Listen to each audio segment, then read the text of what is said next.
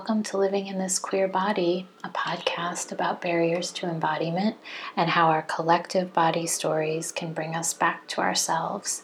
Thank you, as always, for listening. I'm Asher Pandjiris, and I have a really, really cool guest today. I will introduce her in just a moment. She is a fellow Virgo, and I love seeing Virgos out in the world who are amazing and inspiring because we have our own reputation, let's just say, for being other things other than inspiring and amazing. But I can't wait to share this guest with you.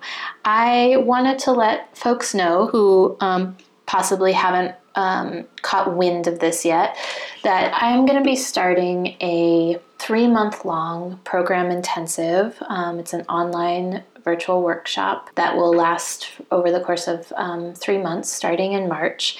And um, registration will begin in a little over a week. Um, but if you are interested in it, and I will tell you a little, I'll give you a little teaser right now.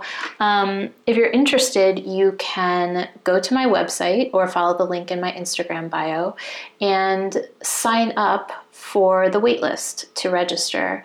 And if you do that, you'll get a little um, promo code that will um, let you register first and give you a discount. So, um, all the details will follow. Um, you will find out all the details soon. But the program is called Embodied Testimony.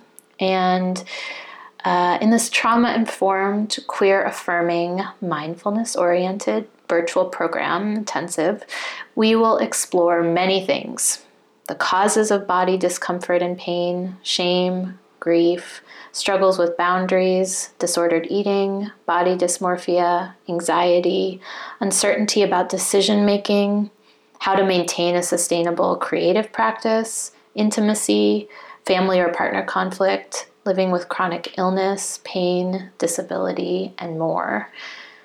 And I offer this opportunity knowing how powerful it can be to have our inner lives truly known and witnessed by others, to heal relationally amongst peers. I believe in narrative medicine. I believe in the reparative possibilities that can materialize in the context of a stable, safe, and emotionally nurturing group setting. It's my hope that this program intensive can serve as a catalyst for deeper understanding and insight, confidence about your intuition, increase mindfulness about our personal challenges around embodiment, as well as pathways towards a more integrated sense of self.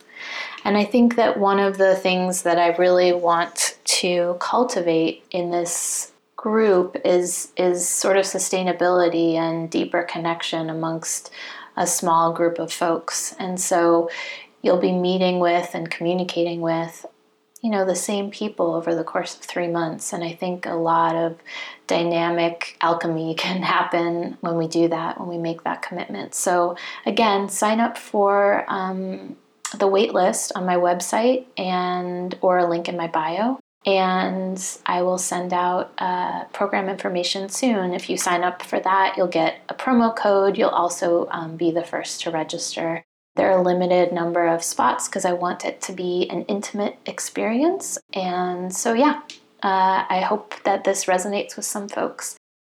Okay, so on to my really amazing guest, um, Jewel Cadet. Jewel um, was raised by a Haitian single mother in Brooklyn, East New York.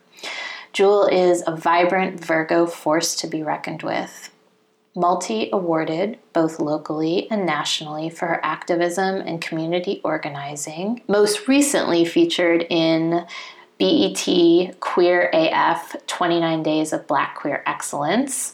Jewel thrives on supporting the Black, queer, trans, and gender nonconforming community. From curating monthly liberated party spaces called a Ratchet Realm, where the black, queer, and trans community can get their lives on the dance floor to creating free dance fitness classes full of twerking and wining. She boldly claims her right to take up space in this world. As a speaker and educator, she is dynamic and engaging while being vulnerable to her experiences as an intimate queer partner violence survivor. As a self proclaimed ratchet revolutionary, Jewel is a black queer woman who will tell you like it is unapologetically. Jewel was a lovely, generous guest and also does amazing things in her communities. So there are lots of places you can find out about what Jewel is doing. One of them is um, at on Instagram. So I'm going to give you a couple of Instagram links. They'll be in the show notes as well. One is at Jewel underscore the gem. And to find out about um, her monthly Black, queer, and trans centered party experience, you can go to at a ratchet realm, all one phrase, at at a ratchet realm. Um, and also, she is now going to be um, a talk show host and producer of the Jules Gems talk show. So you can find that at Jules Gems underscore talk show. And again, all of this will be in the show notes. So there's lots of ways to connect with Jewel. Um, I I feel like this interview was both um, really vulnerable and also inspired and I I really appreciate the way that Jewel is so engaged in her communities but also engaged in really thinking critically about her own experience and having a, like expressing a lot of curiosity about um, the specificity of her experience. And I I truly think that she is someone in New York specifically but all over that needs to be talked about more and what she's doing and what she's cultivating in terms of community. And so I'm really honored that she was willing to come on the show and I, I do I encourage everyone to kind of raise raise her up and raise up the um, the projects that she is engaged in. Um, I really believe in her and believe in the work that she's doing. Um, so thank you, Jewel, and thank you to everyone who is listening. I hope you enjoy the show.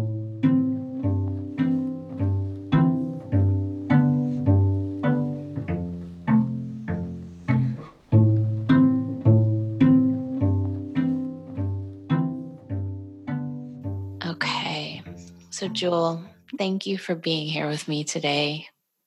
I really Thank you for it. having me. Yeah. Mm-hmm. I'm looking forward to talking to you. So I I like to start each episode with I guess it's a couple of questions, but you can kind of go wherever you want with it. What are the earliest memories you have of being in a body or learning about what it meant to be in a body from other people? Yes. So that question is such a thought provoking question. Um, um, I, I, think so. What it what it did for me is it made me think about my childhood when I go all the way back, and I think about my mom talking to me about body parts that I had, and I remember her distinctly, like very like firmly and assertively looking at me, and she like pointed to my chest area and was like, These are your friends. Like, this is your friend, this is your friend. I'm like, okay. And she would point to like my genitalia and was like, This is not your friend. Mm. And I remember being like, Oh my gosh, like what is inside of like what is this? Like, is this a monster? Like, and I, you know, because I was like, what like she just like literally made like a this is not your friend, like a monster voice. And I remember mm-hmm. just being maybe about four or 5 mm-hmm. really young, being told this about my body and not understanding what that meant.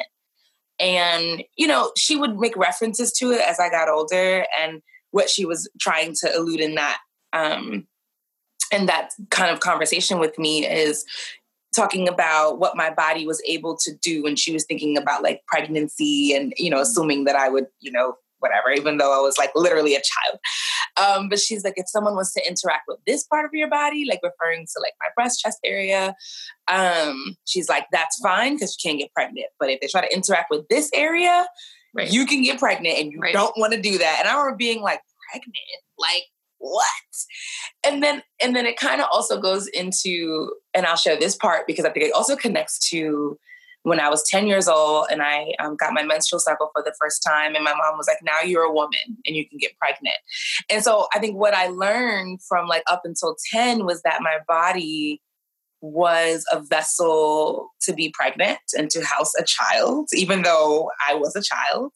Um, and she wasn't saying it was going to happen now. I think she was trying to put a level of fear in me of like what my body can do, how the world look, will look at my body, and it it put kind of a fear of what my body is um, or was at the time. So thank you for that question to allow me to kind of go back to that um, and really unpack what that means and to also just have a sense of gratitude for, for where I am now. And I don't view my body in, in that way.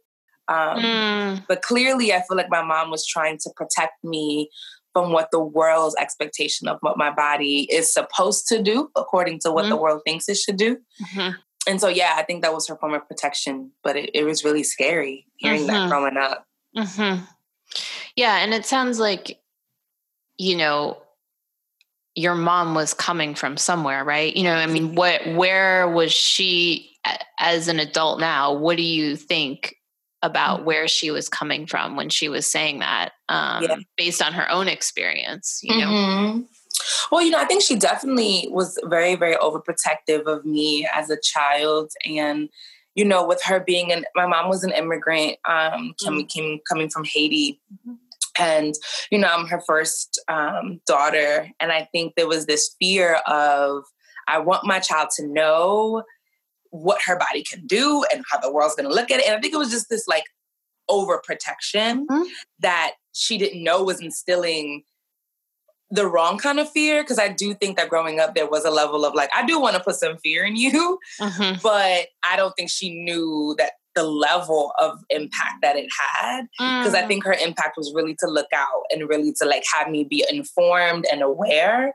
Yeah. And I think that she thought that other kids my age, which I'm sure they they probably were, and their like innocent child brain wasn't thinking of these things that she was telling me. So I think she was trying to give me a one up, like, okay, Mhm, mhm. if they don't know you, you're gonna know that this Yeah. is what happens and you don't want this to happen. Yeah. So I think it was just her version of looking out, but not understanding the impact of it for sure. Yeah. What has been the impact, or what was the impact, do you think, on you? hmm Well, definitely, you know, I think it was, int- I think it was, it's interesting thinking about, um, because sometimes I have thoughts around like, how did I know I was queer? Or how did this develop, right? Like, what did this, you know, and identify, I identified as a lesbian for a very long time, actually up until this year. Um, and newly, newly taking on this like queer identity and really feeling like it fits. But I definitely knew from a very young child, like my first crush outside of Stevie Wonder, because I did have a crush on Stevie Wonder. I mean, yeah. but like my first like real in person crush was a girl um, in my class, and I remember, you know, my teacher finding out because I was like flirting with her in a kid way, like winking or like clearly like whatever. And she pulled me to the side and she's like, I'm gonna tell your mom. But I remember like being really scared that the teacher was gonna tell my mom. But then in my head, I was like, well, don't, you know, from what I learned in school, girls can't get you pregnant. Like in, in my mind, it was like, she shouldn't be mad.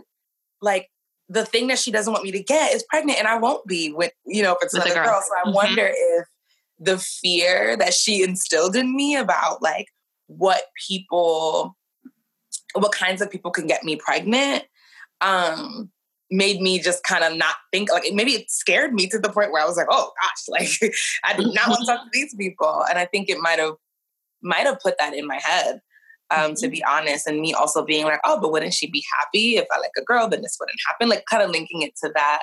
Mhm. Um, yeah, no, obviously she doesn't, she definitely would not think that that was going to be the impact. and that probably also may not actually be, but it's something that I'm exploring because it was a very traumatic thing for her to say. And I Yeah. think did get me to like, oh my gosh, boys are nasty, or like people with, you know, people who can get people pregnant are nasty. You know what I mean? Mhm, Like, or mhm. scary. It definitely made me reject those people as I was like initially forming what you know would be like romantic liking. Yeah. And I, I imagine that you Mhm. had experiences that reinforced Yeah. like the boys are nasty kind of thing. Yeah. Like, you know what I mean? It wasn't just your mom. I mean, she laid the the groundwork for that deep fear that you you kind of had, Mhm. but I imagine you had a lot of experiences. I mean, I you can clarify that, but that Yeah. that were a, were also kind of giving you that message that Mm-hmm. bodies are female bodied Mm-hmm. people are maybe i don't know you let me know what you what kind of reinforcing messages you had in Mm-hmm. your surrounding like Mhm. life Mm-hmm. Well, I think that growing up, like I grew up in, you know, Brooklyn, East New York, and and I think for me, navigating that, you know, as a black, like young, feminine, you know, girl, teen woman as I grew up, I was my body became my body was very sexualized very early on, you know, and I think it affirmed what my mom was saying, like, Yeah. oh, there are predators out here and I could get pregnant, you know, and I and like they they are on a mission. And I think it was it was scary to navigate that because they were, you know, I remember growing up with like, you know, the boys are on my on my block, on my street, and you know, them kind of making fun of me and teasing me a little bit because I was like the girl with the attitude and I was like, I know what y'all want. I know what's up. I know what's my mother told me. my mother told me what y'all want to do with my body. And I think people were like, How do you know this? And so, you know, I was I definitely had interesting um I think I was known in a very interesting kind of light growing up Right. in my neighborhood for being the girl that was like, I know what's up. I know what y'all trying to do. Mhm. Um, and then I think that by the time that I did eventually like engage, you know, like engage in sexual activity when I was 14, um, and it was under like manipulation too, which is something that I've been like unpacking. Like, what does that mean to have my body for the first time that I'm that I'm giving it to someone consensually? But then also, was it how consensual was it when it was under the extreme manipulation of like, well, you want to be in a relationship with me, so how about you give me this thing, and I will be in a relationship with you. It was an exchange, right? Um, and what does that mean to give my body willingly at 14 as a result of an exchange, Mhm. as a result of someone saying, you're tr- essentially treating your body as capital. Mhm. Essentially saying, I will give you this thing if you give me that thing. Right. And then the real interesting fact about it is that once I did give the thing, the person was like, oh, actually, I don't really want to be in a relationship. So that's Mm. just, you know, and then so for me, I'm like, oh, oh, so this is what people do with my body. And then I completely shifted it. And I definitely try to reclaim, I spent years since then trying to reclaim my body because it was like, I think that that initial exchange, um, because that's really what it was, really taught me that people will go back on their word and they will treat your body like it's an object. So you need to reclaim it, you need to keep it safe, you need to protect it but um, definitely had challenges with that even though i attempted to reclaim it and, and make Mhm. sure it was mine and, and only give it when it was on my terms but manipulation and coercion and love and all that stuff definitely makes things harder um, Yeah. but yeah thank you for those questions because I definitely allowed my brain to go in a place that it doesn't typically but i'm really glad that it that i was able to Mm. articulate that thank you Yeah, yeah. Piecing piecing these like the parts of our childhood and I don't know. I mean some people I think it or many people have a a kind of a hard time myself included thinking about how these early messages ex- how exactly they have bearing on your adult life or your adult sexual life i mean some Mhm. things are obvious right but but it, again Mhm. those questions those like lingering questions that you have about you know the people you chose to be attracted to right like and Mhm. how much that was influenced by by this like deep fear um, that your mom Mhm. instilled in you at such an early age or yeah how does this transactional sexual encounter um, kind of still impact or play out in Mhm. or be in is in the background of like you know your adult life and i think Mhm. Pulling those pieces together can be helpful it can also be really like painful and kind of discouraging to feel like Mhm. those those remnants are kind of still with us like they're still hanging on Yeah. yeah but it seems like what you're saying is you you have found effective ways. And i wonder if you maybe could talk a little bit about that just for people listening who maybe also really resonate with this idea of like i needed to figure out a way to for whatever reason to take control feel like an agent of my body instead of subject you know? And like what what are the things that have kind of you've experimented with and that have have really ended up working for you or feeling good for you? Hmm Well, I will say, you know, I think it's so interesting because if only our stories could be, I was this way and then now I'm not. right Like, it's over like ta-da! Like, figured that out yeah figured it out. Yep. And I and I would love for that to be my life story. Mm-hmm. However, that's not it. It's kind of like climbing a mountaintop, and you know how, like, you know, you're climbing and like you got to take breaks, and then sometimes you fall a little bit, you trip, and you got to get back up. And then, and I think that's that has been my journey with experiencing what it means to like live in this body and to reclaim this body that has been used for transaction.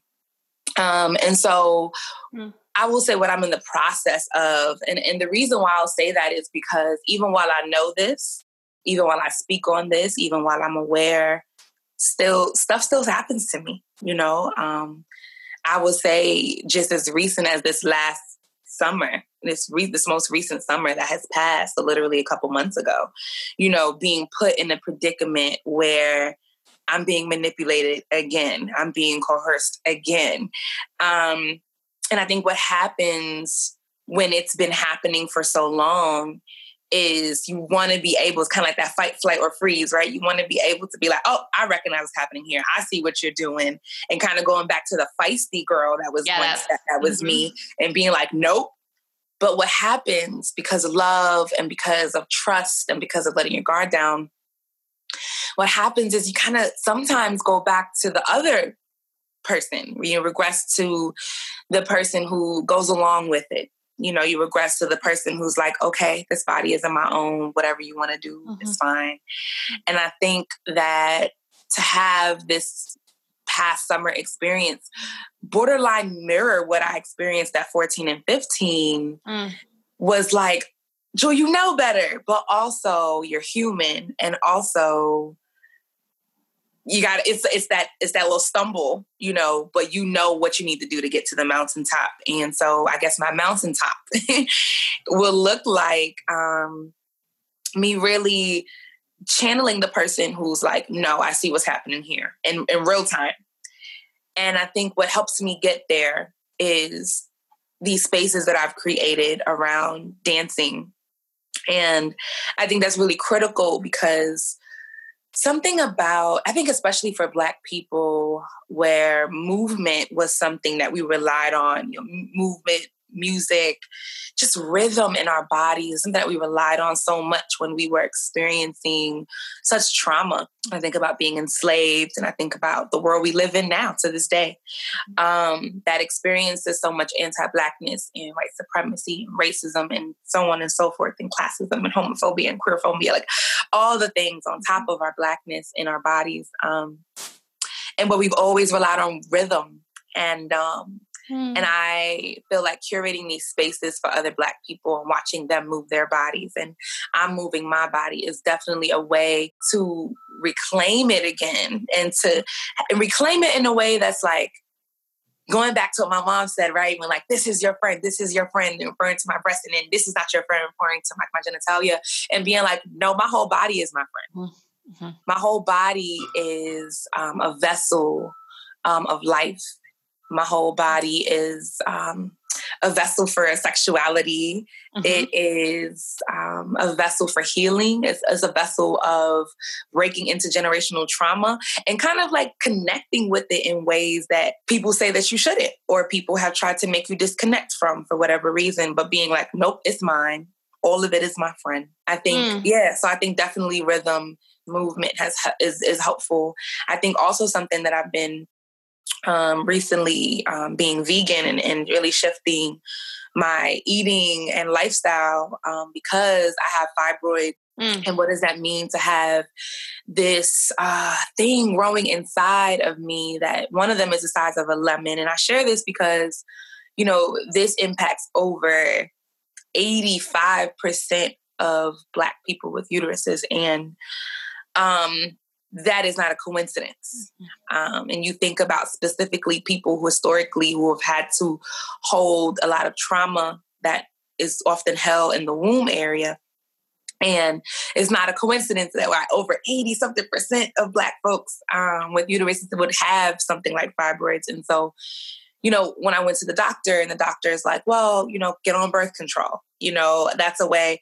And then I was like, how about I just like shift? So when I researched foods that fed the fibroids, and a lot of it was meat and it was dairy and it was alcohol, which I still engage alcohol. It's still gonna turn up a little bit. But um but something about it talked about dance and exercise and drinking more water and having more fruits and vegetables in your diet and having a vegan diet. And I said, you know, what does it mean to also move my body and with this thing growing inside that is a that is a vessel of also just trauma that's bigger than me and what does it mean to shift how i eat and then move how i move and just like both of those things collectively as a way to heal and reclaim my body Mm. Mm-hmm.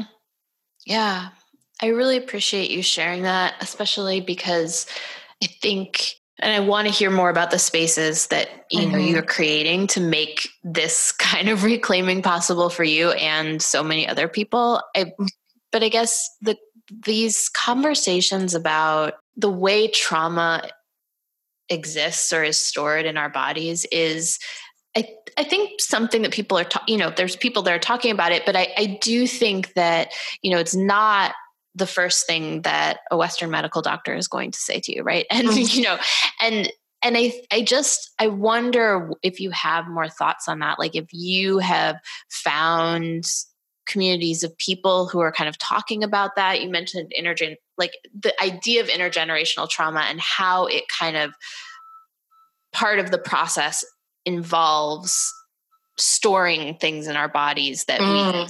we you know that we don't choose right Yeah. it's kind of it's like the Yeah. opposite of the message your mom gave you in some ways Uh-huh. like you did not choose this it happened Yep. you know it's it's happening to your body as a result Mhm. of you know violence inherited violence and and all that. So I, I i don't know. I guess i just wonder what your thoughts are on all that.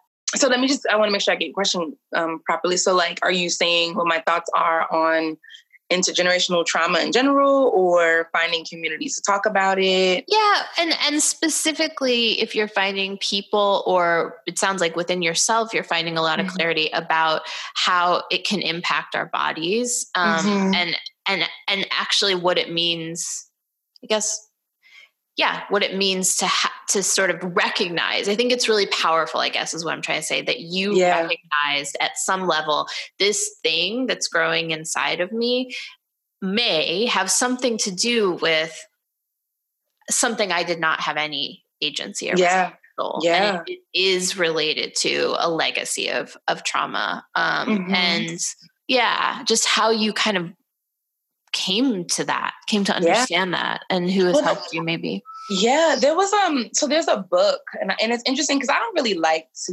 refer to books oftentimes because I feel like you know something about referring to books feels very like academic and sometimes just like inaccessible but I do want to refer to this book that I have been um, I actually have a hard time reading it. I've been trying I've been reading it throughout the summer because it's really really difficult to get through. Um but I want to share that because I think for people who do like to read, it's a resource. And I think this helped to kind of get my brain kind of going about it. But the name of the book is called It Didn't Start With You How Inherited Family Trauma Shapes Who We Are and How to End the Cycle. And it's by Mark Wolynn. And I use and I use this as a reference because some just it's saying that it didn't start with you. Just the fact that that's the title releases like, oh, so it's it didn't just start here. Like this is bigger than me. And and I and I'll refer back even to something like fibroids, right? So my mom had fibroids, my cousin has fibroids, um, grandparents have fibroids. And I remember just being like, I remember when my mom had it and she had surgery when I was 15, and I was so terrified. I remember crying, and she was like, Oh, are you crying because you know you're nervous about, you know, me going to surgery? And I said, No, I'm worried about this happening to me too. And she said, Oh, don't worry about that. You 15 years old, you have a while ago, whatever. However, she did say, Well, just make sure you have a baby in your early 20s. So if it does happen, you could have kids. So once again, it still went down to kids, right? It's something about what my body can produce and be uh, and bring onto this world. But I remember this fear that I had. I would have nightmares about me having fibroids and all this stuff. And I think that so when I got diagnosed at 28, I was like, darn, it happened to me. And I remember my mom was just like, well, yeah, like and very casual. Mm-hmm. And I was just like, this is a big thing. And so just reading on it, um, I went to a, a workshop and I don't remember the name of it, but it was a workshop that was a very spiritual workshop. And that's when I heard about just the reasons as to why fibroids is so prevalent in the communities that it is. And as soon as that came about in terms of connecting it to slavery and connecting it to just trauma, mm-hmm. everyone in the room just broke down crying because we were like, oh my gosh, you know, and it's something, you know, I think when you live with something like this, that doesn't have a cure. You know, you can't just go to the doctor and you shrink it and you can't, you know, there's ways to manage it. And the reason why I say something that's growing inside of me is because, you know, it, was one size at 28 and it was another size at 20 and now I'm 32. Um, so it has grown and it could be growing right now. And so for me, I don't want to just be like this thing that's living in my body. It's growing because something's happening in there where it can grow to be the size of a grapefruit. And that's what my mom had before she had to have surgery, right? And so me thinking about mine being the size of a lemon, I'm like, oh, you know, and even the fact that they even give you these like fruit references is like really interesting. But I think um, in terms of having these conversations, um, it makes you feel like you're not alone. Um, and it also makes me think about I want to end this. Yes. I want to end this. And I'm like, if I have a child who has a uterus, I want to talk to them about their diet. Um, I want to talk to them about what does it mean to, to be plant-based or to be vegan. And and not in a way, and it's interesting because I'm not the vegan who's like doing it for the animals or to lose weight or like none of that. It's solely thinking about living in the United States of America understanding that our food is injected with all these hormones that they're injected with and knowing that black people inherently already we don't have a good start. We're already because of our trauma because it runs in our lineage we have to be particularly mindful about what the food here is doing to our bodies. So for me i also had this anger from my mom because I was like, this happened to you, this happened to other people in the family. Why didn't you take the steps mm. so that you could tell me, or, you know, or like, you know, so that way I wouldn't have had to go through it. And so I had to really, like, there was a moment when I got diagnosed where I didn't talk to her. I already wasn't talking to her about something else completely different, but about around or whatever.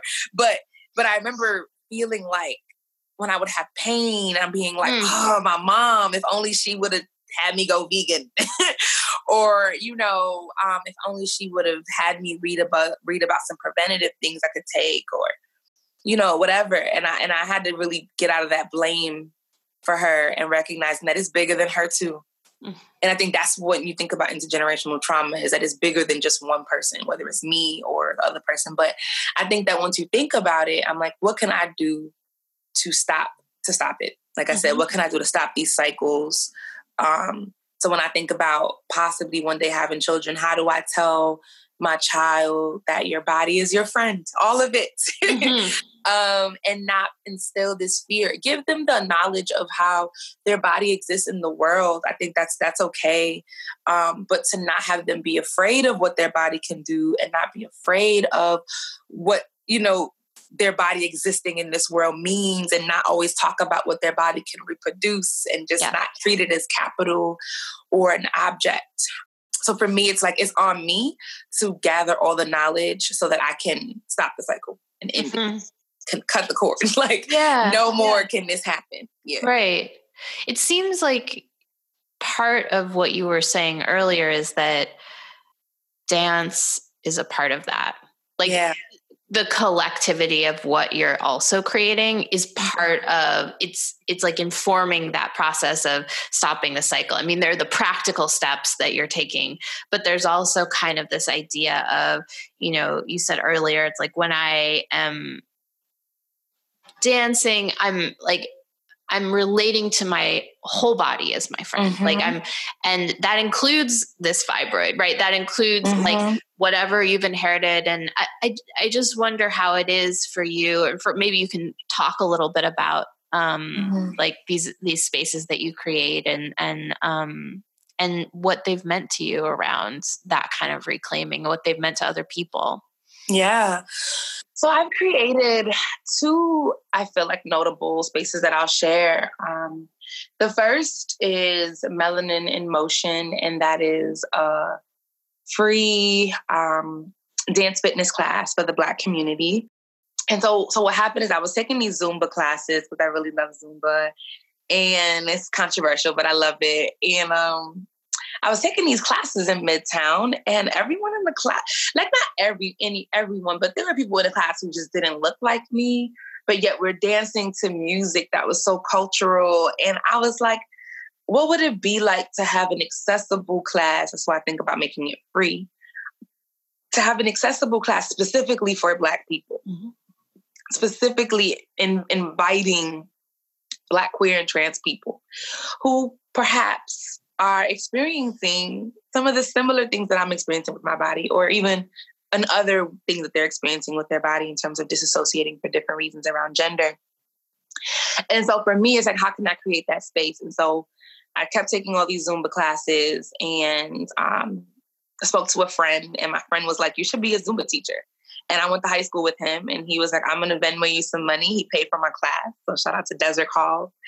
And he paid for my class, and I became a Zumba teacher. And I started doing these like monthly Zumba classes that started last year in November. Oh wow, almost almost a year ago. Um, and I did it for several months. And it was really great and really beautiful because I would come up with a lot of the choreography. Some I would I would get from other Zumba um, dances and classes and stuff that I've seen. But a lot of it was like not call, not calling it Zumba because I was specifically playing like certain kinds of music. I was playing Afro beats, I was playing trap, I was playing Cardi B and um, soca, and I really wanted it to be like, okay, it's dance and it's fitness. Um, and letting people know that I'm a licensed Zumba teacher, but this isn't Zumba. Um, you're not going to get this class everywhere, and having it be a private class, having it be free, and all these things that's that's very unique. Mm-hmm. Um, and I did that for several months, but then I had this like life hiccup that happened um, where you know a, a very like traumatic end to a relationship that was that was in my life for several years and i just needed to kind of take time to regroup and so i stopped doing the classes for a couple of months but then literally two months later um, is when i birthed um, a ratchet realm and so a ratchet realm is a black queer and trans centered um, dance turn up experience and it's really really exciting. It's my baby. I think something so i love to party and i and i used to and i was hosting other people's parties for a minute. Um but then i was like i can do this. I can do this. And so i curated the space. And i was really beautiful about the space is that people can really feel as free as they want to feel free. In.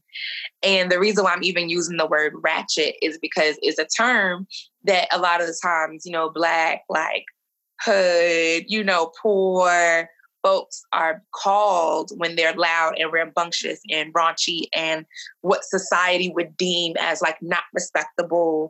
Um, and so I'm claiming that to be like, okay, yes, yes to all of those things.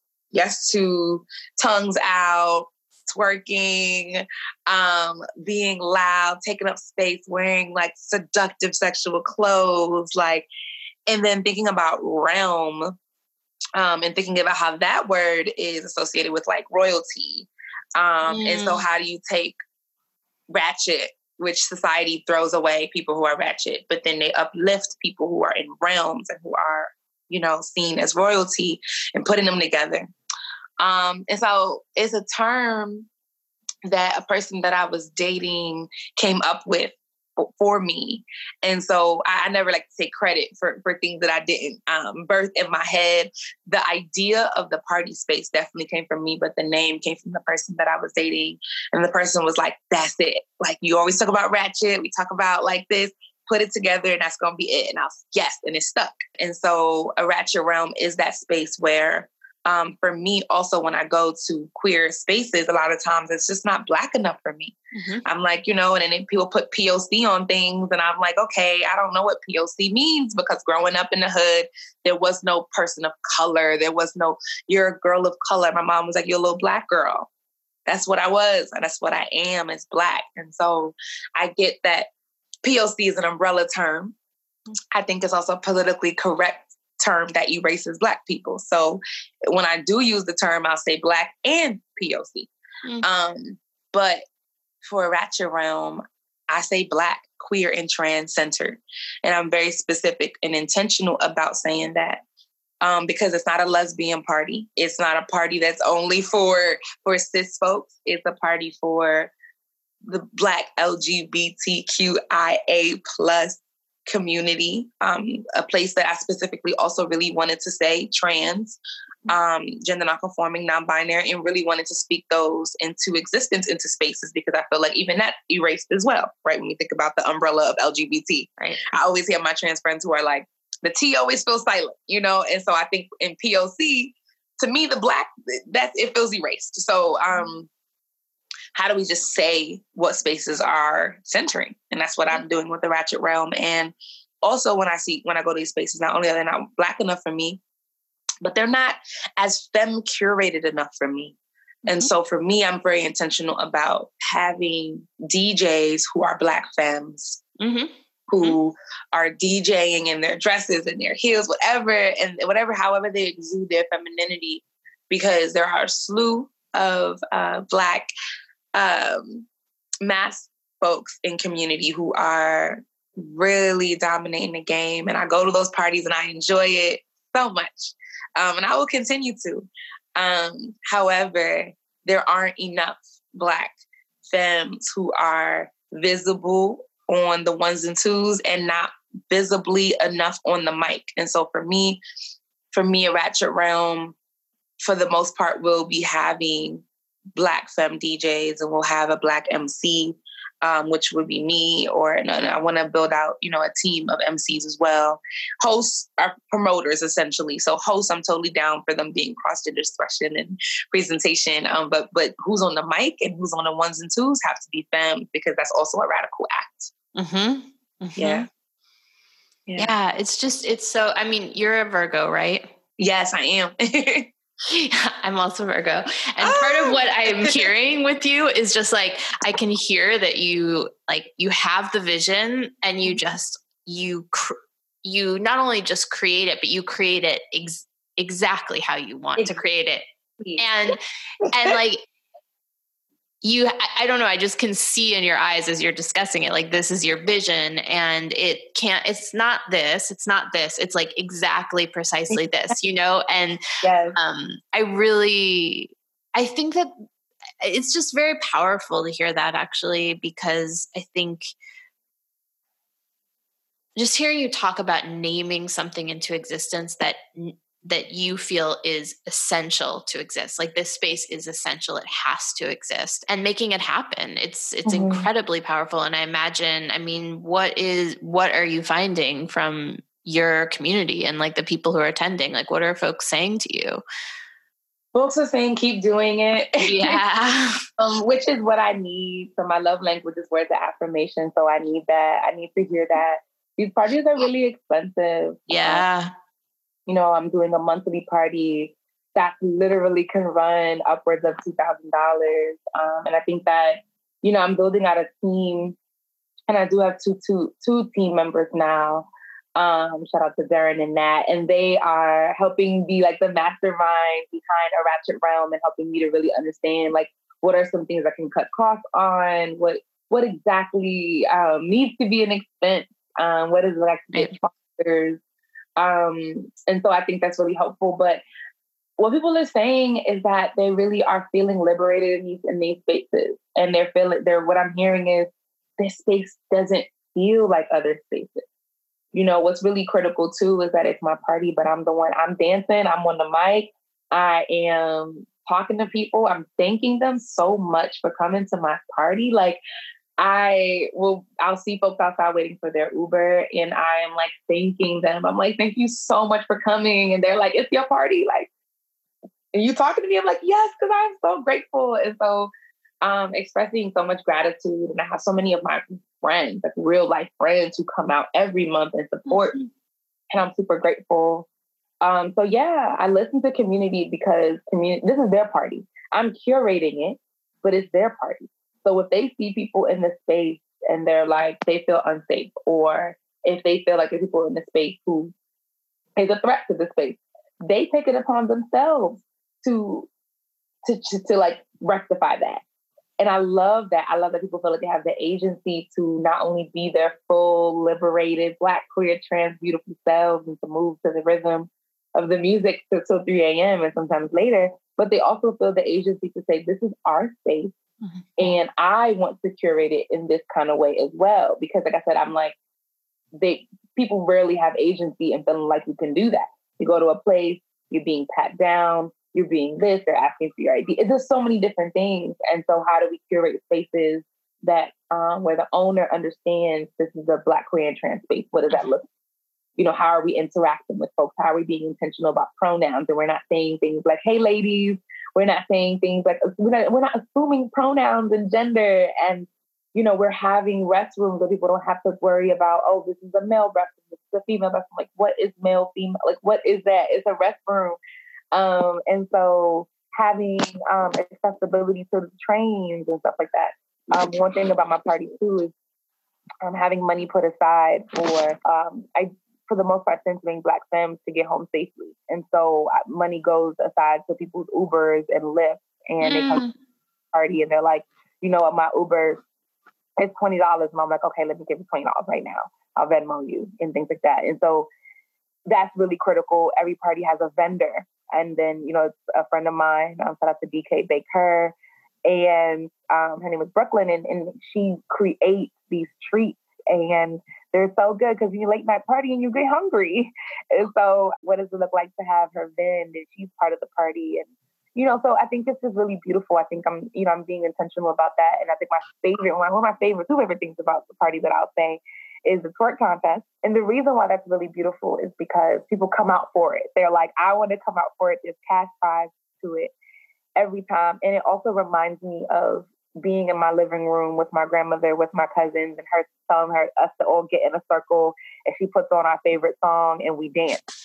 And it reminds me of um, the power of just dancing in front of people and having it be a contest. And um, I love that. I love that. And lastly, um, I have performers. So coming to a ratchet realm, you literally can see a twerk contest. You can get some uh, baked goods made from love from Brooklyn, BK Baker, and you can um, get a. You're just getting it all concert. Um, and so I'm intentional about having um, Black, queer, and trans folks perform, and they're they're rapping, they're singing, they're dancing, mm. um, and so it's an experience and I really and I'm really grateful to curate it. And I've been getting a lot of great feedback, and so I'm going to keep doing it in the ways that people need for as long as I can. Yeah, it's amazing, and I I hope that I hope that you get the support that you need to make it sustainable. You know, yeah. I mean, I really think that's important. So, in the spirit of that, Yes. let us know, let the listeners know how they can find out about what you're doing and, you know, like possibly support you, throw money your way, you know, whatever it is. How can people find out about you? People can find out about me by um, following me on Instagram, um, my personal page, which is Jewel underscore the gem. So J E W E L underscore T H E G E M. And following the party page, uh, Ratchet Realm. So A R A T C H E T R E A L M, a Ratchet Realm. And so I think, you know, the reason why I'm sharing both is because um, you know, I'm known for many things. And I think, you know, in terms of, so my name is Jewel and my mom said to me one day about something around jewel and gem and, and it kind of stuck. Um, and so uh, that's my instagram name but i think it's really critical to see that like i do parties but i'm also a director of programs and i'm also and i also curate other um, community events. And so there's always things coming up for me as jewel and a ratchet realm is one of them. And so um, being able to follow myself in yeah. just the party page will be able to just kind of give you very specific updates because what's really exciting about 2020 is I'm going on what I'm calling a twerk tour and um, this twerk tour will be bringing a ratchet realm to different cities. Um, mm-hmm. And right now, I'm in conversations with bringing it to not only different cities, but I'm even in conversation with bringing it to Canada as well. Yeah. Um, so bringing Great. it to Atlanta, bringing it to the Bay, um, and bringing it to just different cities that I've been. That you basically have to choose between being in a black space and being in a queer space. And I'm like, how about being in a space that centers both? So following um, both my page and the Ratchet Realm page is a great way to keep up. That's amazing. I wish you a lot of luck with that. And I can't wait to see kind of how it how it all plays out. But it sounds like there's a lot of people out there that really need what you're doing. So um thank you so much for for joining me. And um yeah, it was a real pleasure to talk to you. You're a very like you have a very powerful vision and mm. I love hearing about it. And I also really appreciate you being vulnerable and talking about like the kind of mountain climbing metaphor like that things are messy and they're not you know you haven't arrived but you're in process like we all are mm-hmm. um and so i appreciate kind of both aspects of of what you shared today so thank you mm-hmm. jewel yes thank you for having me again yeah. thank you so much